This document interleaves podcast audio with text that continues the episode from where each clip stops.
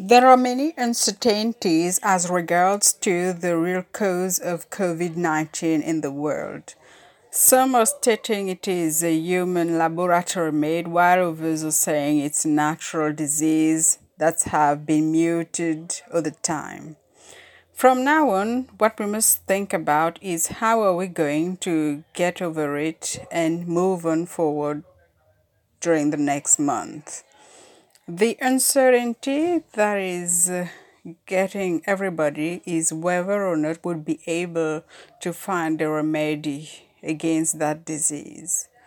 The confinement period has been very traumatizing for some, while for others, it has been able to make them discover a new way of living. Lockdown period over and over again for regions or world has cut off ties around the world. And from now onwards, we must think about how to be self sufficient in your own country.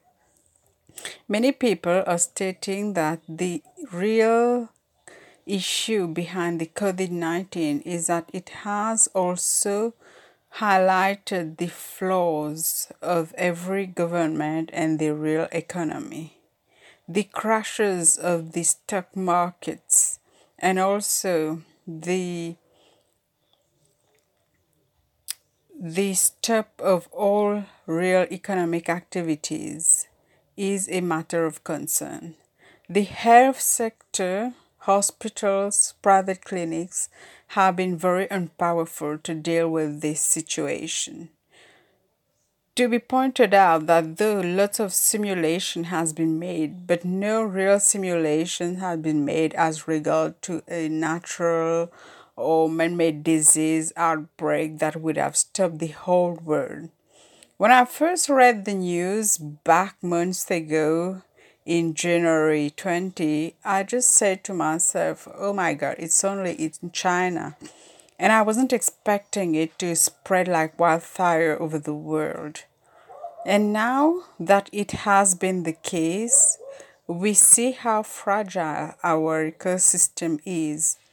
The desire and the way we have globalized the whole world with people traveling from one point to another has really spread this disease.